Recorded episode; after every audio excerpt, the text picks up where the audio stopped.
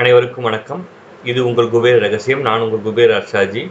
இன்றைய பதிவு நமது வீட்டு பூஜை அறை எந்த முறையில் இருக்க வேண்டும் எந்த திசை பார்த்து அமர்ந்து பூஜை செய்தால் நல்ல பலன் கிடைக்கும் என்ற பதிவை இப்பொழுது பார்ப்போம். ஒரு வீட்டிற்கு மிக முக்கியமானது பூஜை அறை. பூஜை அறையை சுத்தமாக வைத்துக் கொள்ள வேண்டும். தேவையில்லாத பொருட்களை பூஜை அறையில் நாம் வைக்கக்கூடாது. வீட்டு விளக்கான பெண்கள் நான்கு நாட்களுக்கு பூஜை அறை செல்லக்கூடாது விளக்கேற்றக்கூடாது.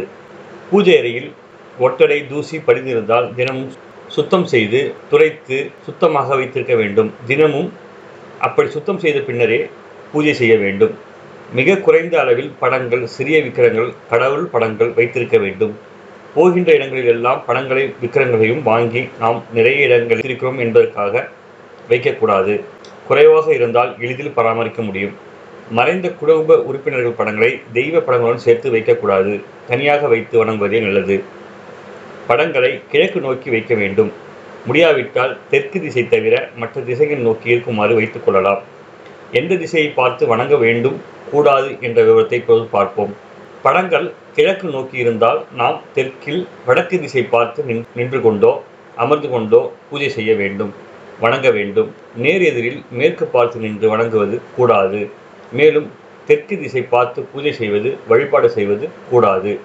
எந்த பக்கம் பார்த்து கடவுள் வழிபாடு செய்ய வேண்டும் என்பதை அண்ணாமலை சதக பாடல் விளக்குகிறது. அந்த பாடலை இப்பொழுது பார்ப்போம். நல்ல கீழ் முகமாயிருந்து ஜெபம் ஏ செய்யின் நாள்தோறும் வசியம் உண்டாகும். நாடும் அக்கினி மூலையில் நோயில்லை. தென் திசையை நாடி ஜெபம் புரியோனோ? வெல்லரும் தீமை தரும் நிறுதி நல்குறவே விளைந்திடும் குடதிசையதோ வேண்டி முன் தேடிய பொருட்செலவு வாயு தேசை வீறு முச்சாடன மிகும். சொல்லாரும் வடக்கு முகமாய் சம் செய்தினின் சொன்னமும் கல்வி நிலமும். தோன்றும் ஈசான திசை முக்தி வீடாமென்று சொல்லும் சிவாகமங்கள்.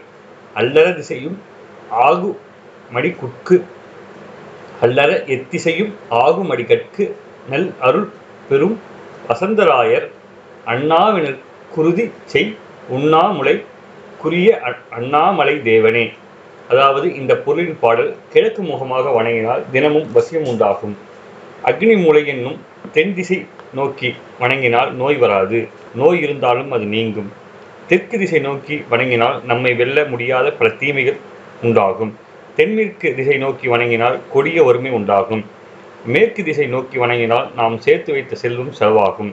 வாயு திசை என்னும் வடமேற்கு திசை நோக்கி வணங்கினால் பேய் பிசாசு பில்லி சூனியம் விலகும். வடக்கு திசை நோக்கி வணங்கினால் பொன் கல்வி உடல் நலம் கிடைக்கும். ஈசான திசை எனப்படும் வடகிழக்கு திசை நோக்கி வணங்கினால் முக்தி கிடைக்கும். ஆகவே இந்த திசைகளில் நாம் வணங்க வேண்டும். ஆகவே குபேர ரகசிய நண்பர்கள் இந்த முறையில் பூஜை செய்து நல்ல பலன்களை பெற வேண்டும் என்று கேட்டு எல்லாம் வல்ல இறைவனையும் என் குருமார்களையும் வேண்டி இப்பதிவை முடித்துக் கொள்கிறேன். நன்றி வணக்கம்.